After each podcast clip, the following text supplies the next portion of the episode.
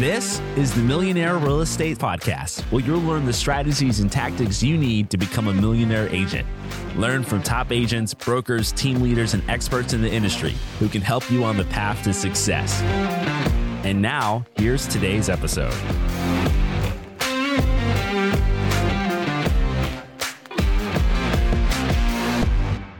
Hello, everyone. We are so excited. We have Chris Twardy, and he is from New Jersey. And we are so excited. We are going to be talking about the elephant in the room with commissions. We're going to be talking about listing objections, buyer objections, how to run a team, and so much more. So, uh, Chris, welcome. Thanks, Chantel. Thanks for having me today.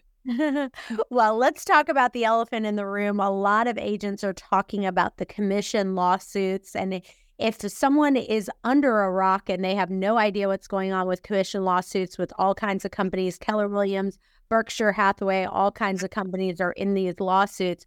First of all, tell us what happened with the lawsuit and what, in your opinion, is making agents the most concerned right now. So the commission topic right now is a very popular one out there. Um, it all started out in the West. There was a massive class action lawsuit between a majority of the companies, Berkshire Hathaway, Keller Williams. It ended up getting in the favor of the plaintiffs. So right now, all the defendants and these real estate companies ended up having to put up a $50 million bond each in order through the appeal process.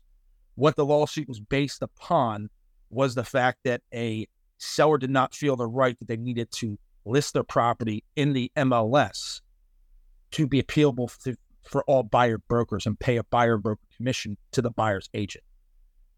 What in turn is making the whole process of real estate agents a little bit nervous right now is because now they're giving the ability to the seller to offer out zero commission to an actual buyer's real estate agent and show a property. Yeah. So then the buyer's agents are like, if they make that rule, where if let's say I'm someone who is a buyer's agent, my concern would be like, great, all the listing agents who are kind of seasoned and so forth, they're going to be getting the commission and they're going to be having 0% on the buyer's side. And do you think that's what's kind of one of the big things that's happening with agents that ha- are having them concerned? So I definitely think that's def- a aspect that's making most buyer agents nervous is because they're afraid that you're going to have um, listing agents that are now going to have the ability to just take dual commission on every transaction, and it's going to cut out the buyer's agent altogether. That's number one fear. Um, the also fear is if you have a buyer that chances is, is a first time home buyer, or they might have an FHA financing, VA financing, or USDA financing, they might not have the ability to pay a buyer agent commission. So I definitely yeah. think these are things that are definitely making the agents, especially that more buyer heavy than listing heavy, a little bit nervous throughout this process. Yeah. So, and what else do you think is like, if you had to kind of say, like, here's where I think things are moving with that, do you have any predictions of what's going to happen with it? I think by the time all the appeals play out, we're going to be in a different real estate market in general throughout this country. I think right now we're very low on inventory on the listing side. So it's creating all this unknown factor where the general public doesn't know where things are going to take it. But on our side of the business, at the end of the day, the clientele is going to need your level of expertise. They're going to need your ability to take, to hold the buyer's hand and go through the whole process of getting them qualified, showing them homes, going through the home inspection process, getting their mortgage um, commitment, title commitment, and take them all the way and to the finish line. Yeah. All right. Well, let's move to objections real quick. Um, we I'm going to be the seller. We're going to start with the seller, and I'm just going to throw out objections to you, and I want you to handle them right back to me. Sound good? Absolutely. Well, thanks for coming by today, Chris. The first question I want to ask is, uh, you know, I see what you told me what your commission is, but I really need you to reduce your commission because I need to get more money in my pocket so I can move to my next home. So, can you reduce your commission? The first thing you brought me here to do was to get offers on your house. And your whole idea is you want to get as much money in your pocket. That's why you're hiring a professional real estate agent. It's not just myself. Now, in that avenue, the whole idea is you don't want to low reduce your commission because here's the avenue. You don't want to reduce the number of offers and traffic and showings you have come through your front door. We want in this aspect to offer out a healthy buyer agent commission so that we get all these offers that do come through the door. And that aspect will reduce the highest sales price possible. Now, I don't mind working with you and reducing commission to an extent, but we're not going to reduce it all the way to the amount of the 4% that you were asking for. So I do have some other agents that are willing to take less. So what would you say about that? Remember this you can always pick up the phone and call the first plumber that comes to your house, the first electrician. But in this aspect, you want the first person you call working on your house that's available in five minutes? No, you want the professional. You want the person that, that has a track record for year after year after year of doing such a great and unbelievable job. Well, the price that you gave me, you know, I feel like is good, but Zillow says my house is worth more. And so I feel like Zillow is very reliable. And so what do you say about that? Zillow's a great starting point. It's a great avenue, ZillowRealtor.com, to end up getting basic value on your home. But the only thing at the end of the day that pulls an exact number of what your house is worth is comparable sales. That's where we pull comparable sales in the area where your home is sold because that is exactly what an appraiser is in the process when a buyer is going to be purchasing your house through a mortgage.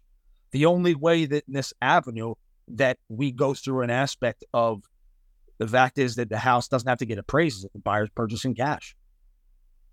Mm. Well, I'm also considering renting the house out. So I'm, you know, kind of torn. What do you think about just keeping it as a rental versus selling it all together? I think you have to ask yourself a more important question. Do you plan on being a landlord long term? For every great situation there is, and you have an unbelievable tenant, there's exactly the opposite. There's instances where you can have a tenant where during the pandemic, there was times where people were squatting in houses and they were staying there for nine to 12 months. And when you, you're as a homeowner or property owner, have to pay that second mortgage, can you do that without collecting rent on a monthly basis? Is that something you can do? Not a lot of people can. That's why they end up short selling properties, is a large part of the reason. So you had said to me earlier on the phone that, you know, we want people fighting over my house. Like, how are you going to get people in the door and how are you going to get people to, you know, kind of really create like a bidding war? So the first thing anytime we list the house with a seller is we're a partnership. You know what I mean? It's it's a partnership where you're you're putting and, and forwarding us over a product that is very quality. That number one is condition. We take a condition, we price it appropriately, and we have an extensive marketing plan behind us. And by using that extensive marketing plan, we're going to drive buyer after buyer after buyer through your front door and then at that point, we're going to bring the offers to you and we're going to see what best terms are suited for you to accept. Mm. Well, what if I don't list it with you and I just tell you I will bring a buyer? Like, if you bring a buyer, I'll pay you. But I just, I'm concerned about just listing it with with one person. I think I might just have a whole bunch of agents and say, if you bring me a buyer, I'll sell it. Well, in this aspect, it makes more sense for you if you're going to pay and have a real estate agent. You want to make sure you have the protection to shoot. That's what it comes down to. It's not just the ability to bring a buyer to your house, it's the protection helping you throughout the whole process. If there's attorney review based in that state, if the fact is, you know, I mean, during the inspection time period, we want to make sure that you're protected throughout the entire transaction to closing. I've seen so many instances when a seller represents themselves where they get stuck in such a bad situation through inspections, or or the aspect is for the final walkthrough. They're giving out money out of their pocket they didn't necessarily need to. Well, I'm thinking about waiting for about six months because I want to do like a whole bunch of repairs to the house and a bunch of painting. I want to redo the kitchen stuff in the kitchen. So I'm thinking it's going to be at least six months before I list the house. So if you're going that way, I mean, my recommendation is you want to, depending on the area you're in, the hottest time is always springtime. So you're going to want to list your house sooner rather than later. I wouldn't recommend waiting six months. I try to maybe cut that time down in half and maybe you're in more, well, three months. Yeah. And I would, right at that point, I would start going through the repairs and figuring out what things they actually need to do because a lot of people are wasting their money on doing all this stuff for repairs and spending a lot of time. I will tell you one of the things that, you know, I, I think is a huge repair that, and you might disagree with me, but there's, I'll give you two stories about it. One, there was this lady who, you know, painting has gotten out of control prices for painting a house now. And um, this one lady, she went through and she spent $12,000 on repainting the house. And the house was already like neutral colors. It just had like a little scratches here and there. So she spent $12,000. And then it's funny, she, one of our clients, we went and looked afterwards. She ended up getting cancer and she had to list the house like four months later.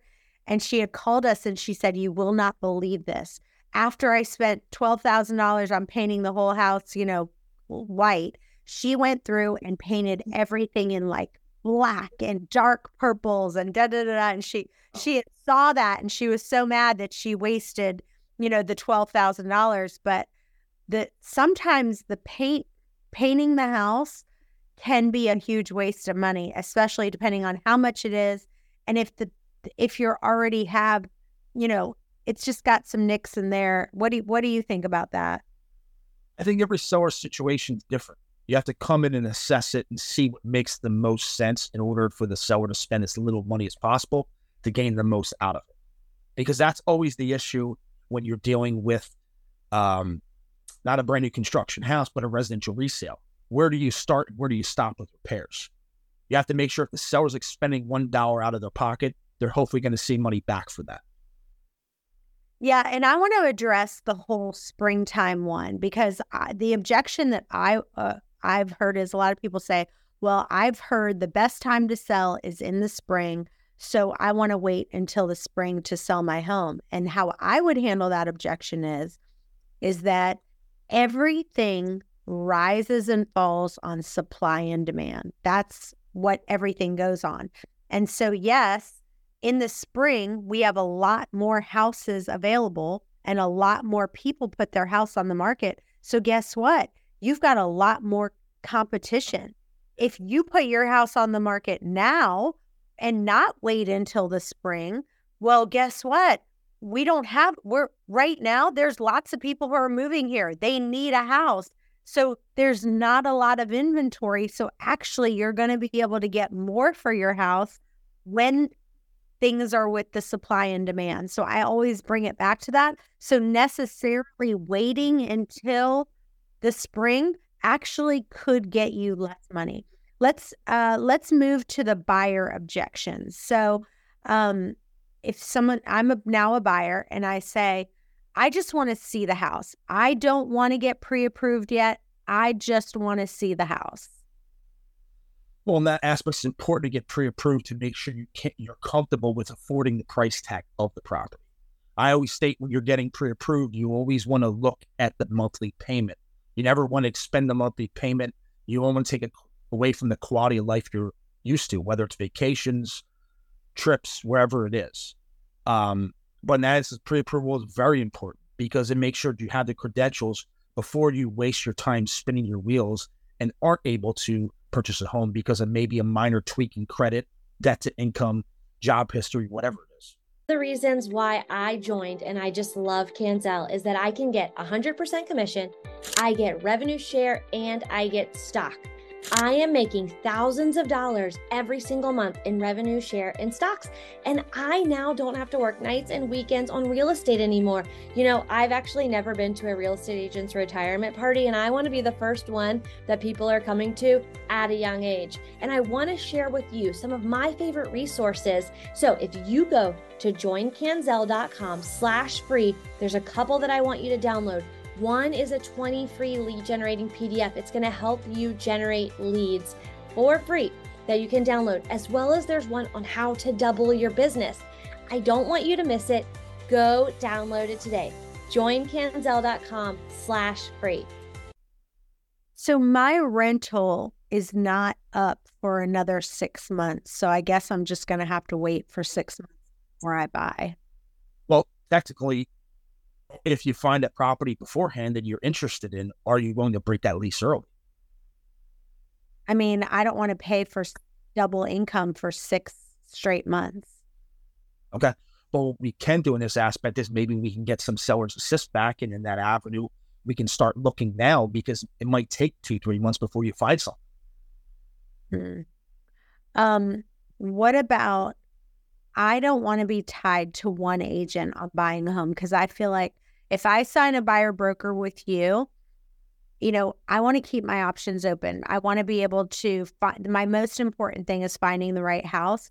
And so I really want to have multiple people looking so that I can make sure that I'm, you know, finding the right house for me. So going through the home ownership process and going through a purchasing a home can be a very exciting, but also very scary process. You want to make sure you have somebody who's advocating for you the entire time. That's why it makes sense for you to work with one real estate agent.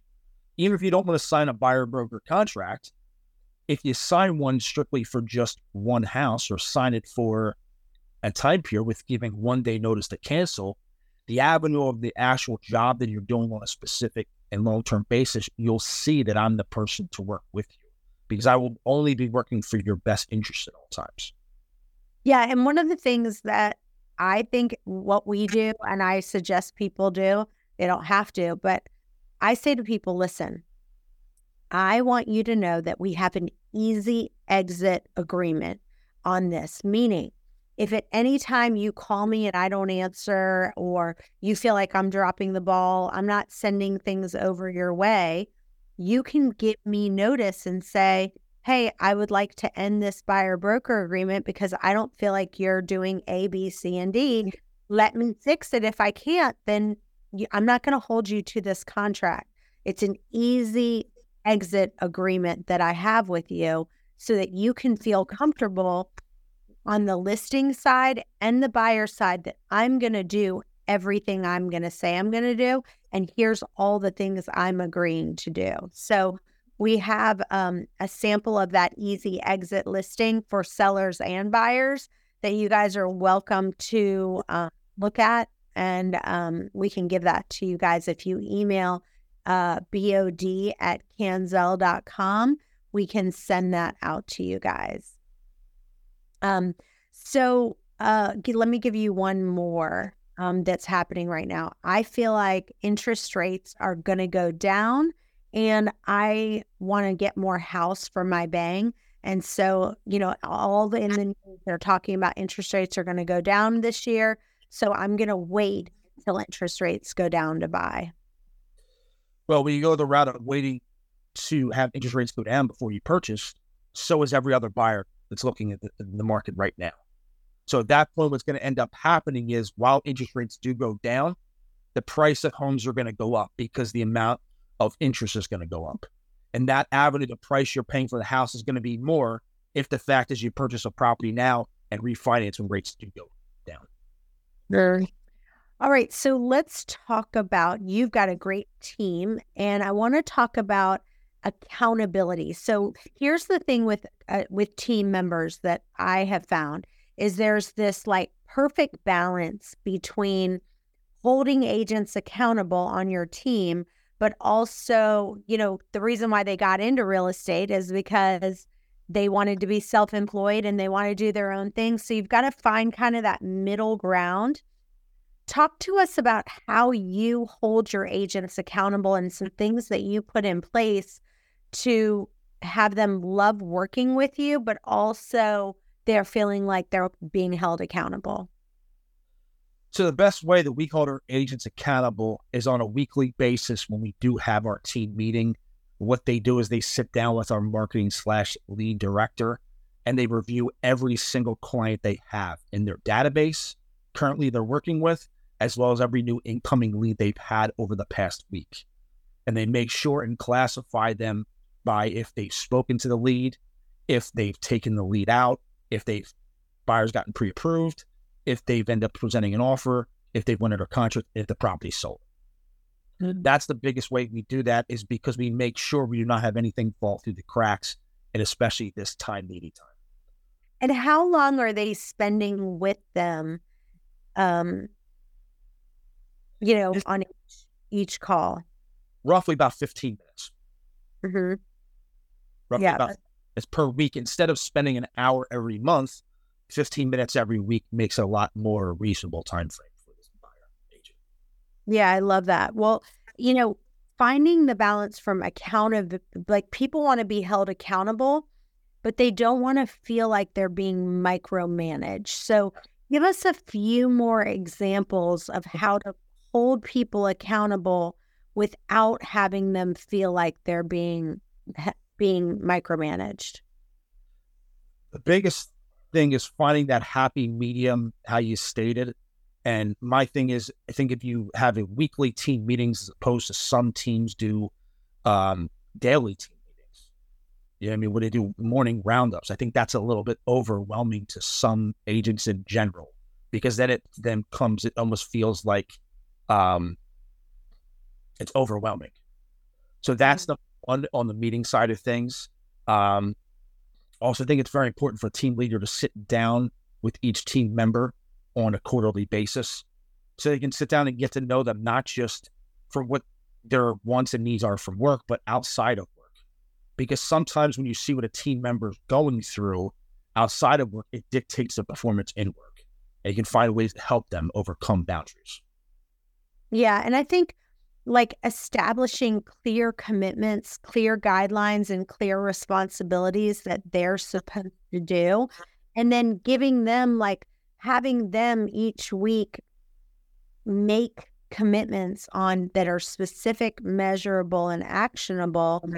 And also in a team setting. So like we do a kind of a stand up at 10 30 in the morning where everyone can kind of come on and they have team members holding them accountable for what they want to do and also having an accountability partner um, can can help with that as well. But the key is it's getting the accountability partners to hold them actually accountable. Like it's like you can have an accountability partner but if neither one actually holds them accountable then it doesn't work.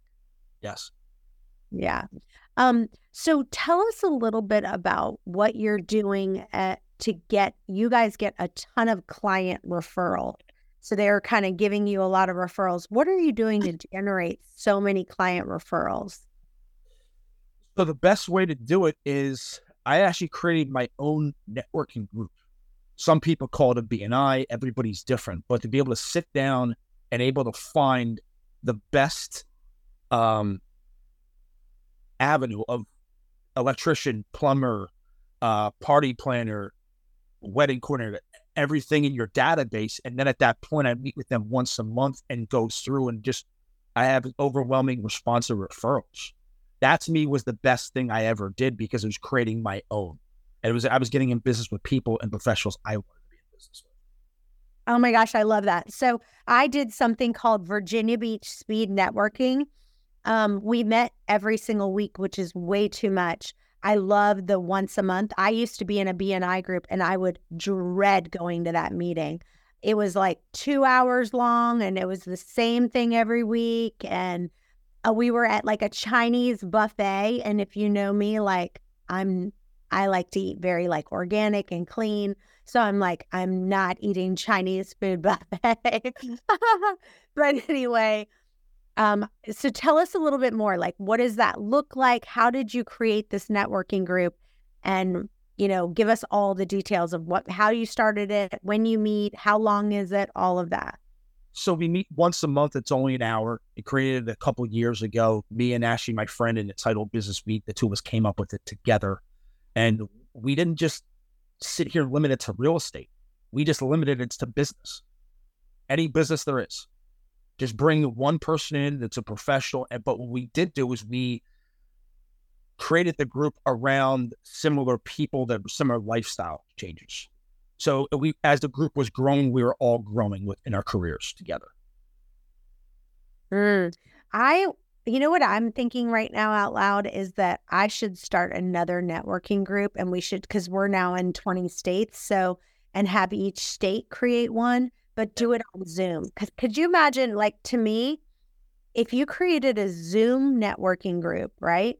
Where, because businesses are busy, right? Like even once a month for me to have to go to the lunch and be there. I mean, everyone's so busy. If you created a 30 minute or even a 15 minute networking group where you guys committed to doing it once a month on Zoom, you could hand out referrals. Give us what does that look like? I want to uh, like tell me like when you guys meet once a month, what it, I, I I know what BNI looks like. How are you different from BNI?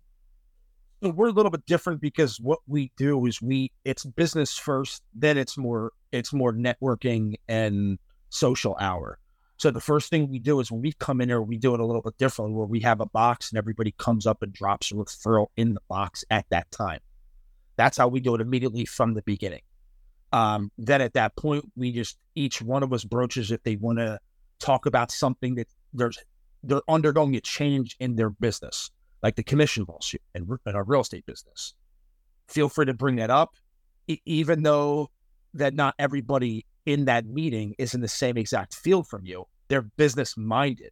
So if they're business minded, maybe they can come up with a solution to the problem you're dealing with. Mm. So how long is the meeting? No more than one hour. That's it. Okay. One Hour, yeah. So in the very beginning, like just tell us like from this time to this time we do this. Kind of give us a breakdown. So we just like from seven to seven fifteen in the morning. Usually it's the referral aspect from 7.15 to 7.30 usually talk about any topic in businesses that we're dealing with nationally right now then usually from 7.30 to 7.45 then we talk about a specific problem somebody's having and then 7.45 to 8 it's just open for whatever anybody wants to speak and discuss it love it well, this has been wonderful. Thank you for giving us all of your insight. Is there anything that I have not, we're out of time, but before we leave, is there anything I didn't ask you that you want to share with the agents out there of what they can do to kind of grow their business and take it to the next level in 2024? The biggest thing is center of influence, sphere, and networking. That's the biggest thing I can tell for an agent right now to survive with. It's about. Oh, what was the first thing you said? Say that again. Um, sphere and networking. But, well, but you said something else uh, center of influence.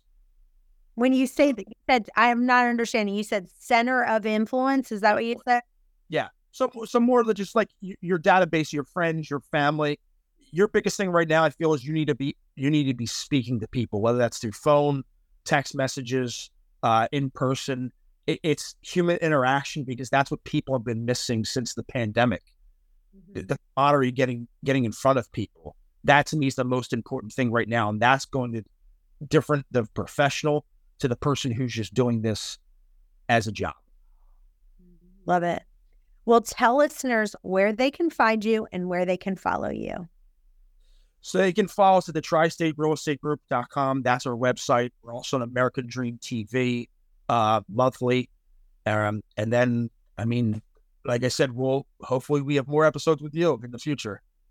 I love it. Well, you guys stay tuned. We've got another guest coming up in just a few. Thank you for listening. If you enjoyed this episode, please subscribe, leave a rating and a review so we can get this out to more agents. And tune in next week for another power packed episode. This is the Millionaire Real Estate Podcast.